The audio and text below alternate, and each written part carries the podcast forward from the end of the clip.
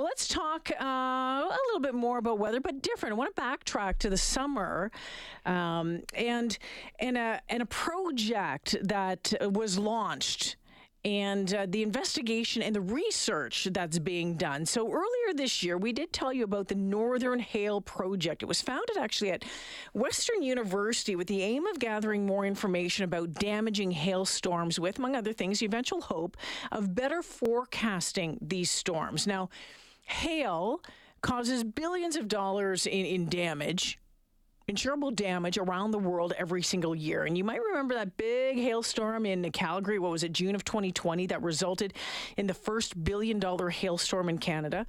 Well, this past summer, uh, researchers were in Alberta and in a part of Alberta that's known as Hail Alley when a storm roared through with golf ball sized hail.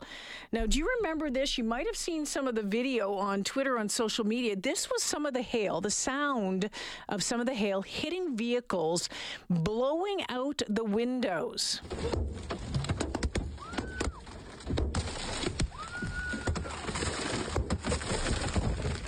Yeah, it was absolutely wild. That was around Markerville or near Markerville around Red Deer on August 1st this past summer. So more than 70 cars were damaged along the QE2. And for the Northern Hail uh, Project researchers, it was really a bonanza for their research project. Julian Brimelow is the executive director of the Northern Hail Project. Hey, Julian, welcome back to the show. Hi, how are you? I am doing super fantastic. I got to tell you, Julian, when I went back and looked at some of that video of that that hailstorm that day, the sound from uh, that you just heard, I, I am still staggered by the damage and seeing those uh, the, the windows on those vehicles just being smashed out. That was unreal. Yeah, it was it was an exceptional day, and you know, having been caught in hailstorms myself, I can vouch for the fact that it's very scary and it's very loud when your car is being hit by hail. I can't even imagine. Well, I got caught in a, in a hailstorm on my motorcycle on the QE2 a few years back without a face mask and had to get pulled over, and it was uh, it was a rough go for a few minutes without a doubt. So, tell us a, a little bit uh, to, to, begin with about we've heard about Tornado Alley in, in Alberta. What about Hail Alley? Does it kind of follow that same air, that same swath of land? Uh, probably very similar, maybe just a bit to the west. Um, Hail Alley, it's, it's loosely defined, but if you look, think of an area pretty much from the Swan Hills extending southeastwards along the foothills uh, down to just south of Calgary, you know, uh, Okotoks area, and uh, especially between Calgary and uh, Rocky Mountain House. That's where we find, uh, you know, we have the greatest propensity for hailstorms during the summer months. And, and so the Northern Hail Project uh, initiated earlier this year. And if I remember correctly, uh, Julian, had to do in part because there wasn't a whole lot of research going on, or there, there had been at one point, and it had been hit, you know, hit pause. And then we started to see more and more damage happening. And, and you're thinking, okay, we need to find out more about how this is, well, I guess you know how it's formed, but maybe to be able to better forecast it that sort of thing. Um, and and is is that be a little bit of the background on why the project was formed? Uh, pretty much. That's exactly the reason. Um, we're seeing similar trends here in Canada that we're seeing elsewhere in the world in terms of damages increasing from hailstorms. And as you noted as well, the last time we, they were doing you know, regular research on hail in Canada uh, was the early 1980s with the Alberta Hail Project. But when that wrapped up, there was very little interest in hail, and much of the focus was on tornadoes. And uh, so hail's been kind of a, you know, it's been lurking in the background, but in the last five or ten years, it's really risen to prominence um, because of the damage it's been causing uh, across North America and elsewhere, in Europe and in Australia. And, you know, we really need to improve our understanding if we're going to mitigate the risk uh, from hailstorms. And so, in a nutshell, how how does hail form? What what what conditions are, are needed for there to be a hailstorm? All right. Well, that, that's a good question because it, it, as it happens, it's a very complicated process. and it, it, spans several space and time scales. So there's a lot going on. And to be honest, we don't fully understand all the processes involved. But obviously, at the very root of it, you need a thunderstorm.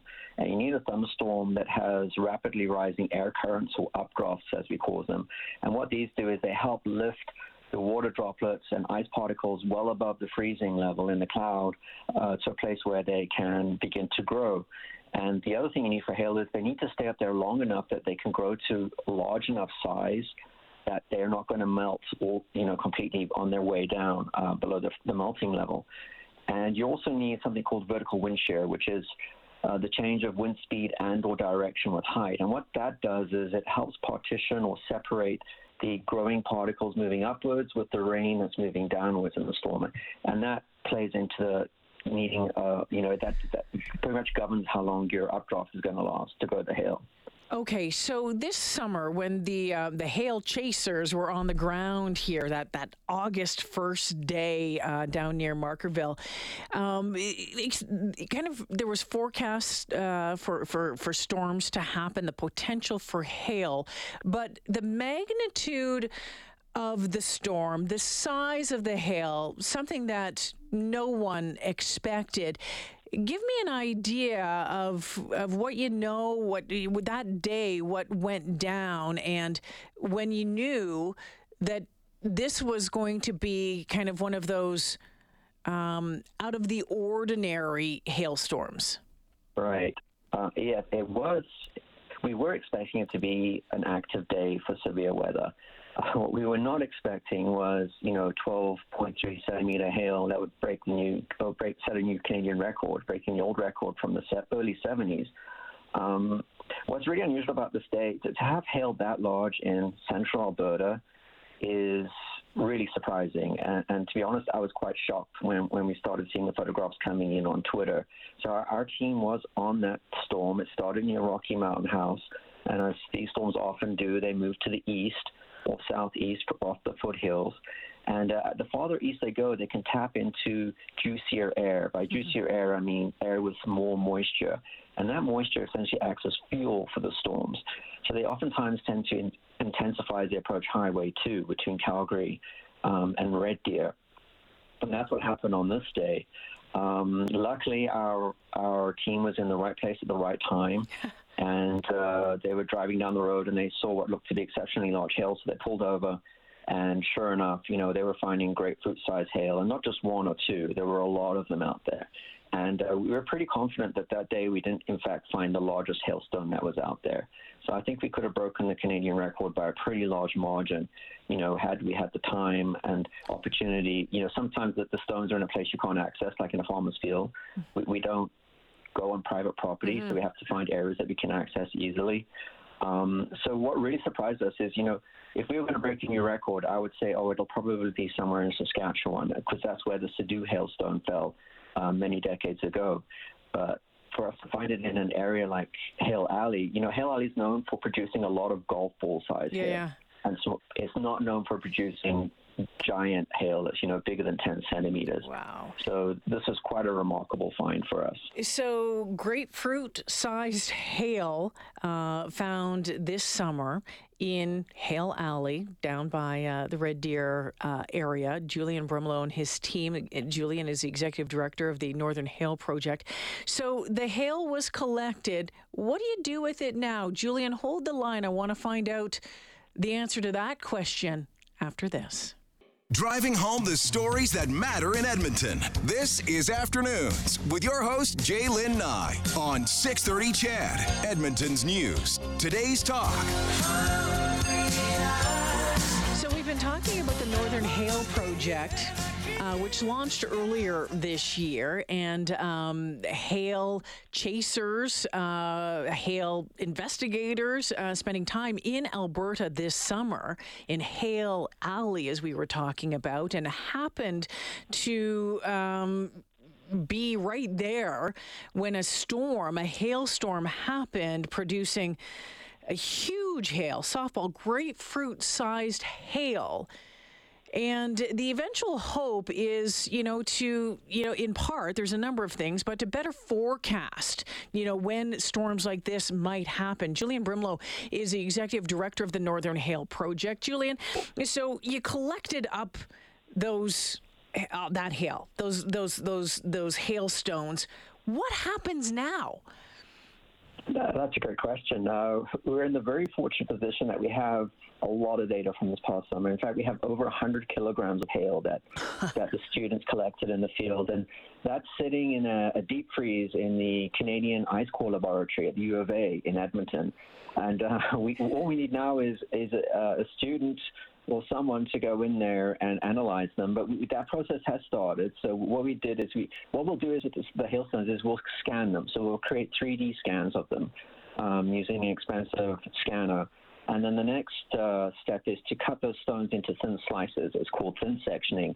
And that's when you see those iconic um, you know, rings in the hailstone that can actually tell you quite a lot about the history of that hailstone as it went through the cloud. I mean, when that stone's growing, you know, it's very cold here today, right? Minus 20, minus 25. Mm-hmm. Those are the conditions it's experiencing when it's growing up in the cloud, even though it's a hot summer's day. And uh, we can learn more about that environment it's growing in by looking at those rings. And the next thing to do is to melt those stones down and to look at the chemical composition or, uh, or makeup of that stone uh, to see if there are any clues there. Is there anything, because I know it was not just collecting the hailstones, you had all other sorts of scientific things out there, for lack of a better term. Um, you know, have you have you learned anything yet that you're able to share about that storm and about hails like, uh, from, from what we experienced this summer? Yeah, well, thinking of that day in particular, um, on that day, the dew points, which is a measure of how much moisture there is in the atmosphere. It's how, how you have to, what you have to cool the temperature down to for it to get condensation. You know, if you're having a cold drink on a summer's day, you'll oftentimes see condensation on the side. Mm-hmm. That means the air has been cooled to dew point temperature. And that day was 20 degrees Celsius. And just for reference, usually the values are about half of that uh, mm. during the summer months uh, in this part of the world. We're not known for having a lot of moisture. You know, it's not a muggy, humid climate. Mm-hmm. And uh, these are the kind of values you'd expect of a southern Ontario or southern Manitoba. And uh, that's something new. We, we don't usually experience that. But what that meant is, is that storm had a lot of moisture in it. And uh, that mo- the low level moisture have also, like I mentioned earlier, would have been acting as a fuel for the for the updraft to create really strong, long-lived updrafts in that storm for the hail to grow in. The other thing we noticed is um, radar, of course, saw the storm, but the tools we normally use to, you know, derive an estimate of how big the hail might be did not work that day. Mm. So there's obviously a lot we need to do to improve the tools and products we use from radar to better identify the location and size of hail. And that's something we need good ground truth data uh, to you know help us improve those tools.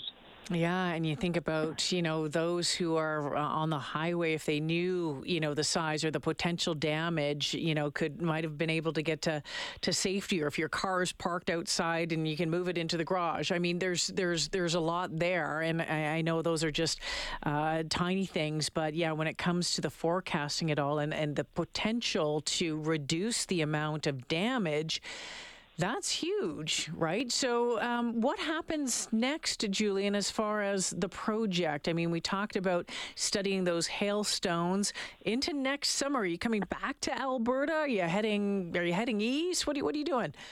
Um, we're we're coming back to Alberta. Uh, we had a bumper year this year, and fingers crossed. Uh, you know, it's, it's, a bit of a double-edged sword. We want good data, but at the same time, we don't want people to get affected by hail. But we'll be back bigger and better next year. Next year, we're hoping to treble the size uh, of the number of people we have in the field. So this year was a pilot project. A lot of proof of concept went on, developing standard operating procedures, and also learning a lot. And so next year we'll have three teams. We'll have a team like we had this year, going, you know, sampling the hail swaths, going in behind the storm, playing cat and mouse with it, and collecting hail samples. We'll have another team flying uh, drones to take very high resolution um, and sophisticated imagery of crops and infrastructure before and after the storms to see how it changed as the storm moved over. And then we'll have a third team who's going to be going out to the rural areas and urban areas following bad hailstorms and uh, doing a very thorough uh, engineering analysis of the, the, the damage, uh, you know, what broke, what didn't break, mm-hmm. things like that. And that way we hope to build a very, you know, holistic um, picture of, of hail events in, in Calgary and the surrounding areas. Julian, fascinating stuff, and I look forward to continuing to, to follow uh, the work that is being done by the Northern Hail Project and, uh, you know, eventually what comes out of this. Thank you for sharing your time this afternoon and, and giving us an update on, on what went on this summer. I sure appreciate it. Yeah, thanks, Jane, and I appreciate your interest. Yeah. Have a good weekend. Yeah, you too. Julian Brimelow joining me again, the executive director of the Northern Hail Project. Um, yeah, softball grapefruit hail sized hail in uh, in that storm August 1st. You'll remember that. Uh, and again, you know the the the end goal is to better understand um, you know what's what's what makes a hailstorm. And when you can wrap your head around that and you know more about that, they're hoping um, for you know better forecasting when it comes to hail. Forecasts out to just like an hour, like they're calling it nowcasting, issuing warnings for damaging hail, for it to be more precise. Um, and, and develop a model that can be used right across the country. So interesting stuff. And um, yeah, I'll be fascinated to see what happens over the next little bit. This text says, Jay, we had grapefruit sized hail during the t- tornado that went through Edmonton. In the 80s, our neighbors had a hailstone go through their shingles, the roof boards, and bury in the insulation. The hailstones were like a slightly flattened grapefruit and had almost a core. We had them for a couple of years in our deep freeze. Thanks for the text.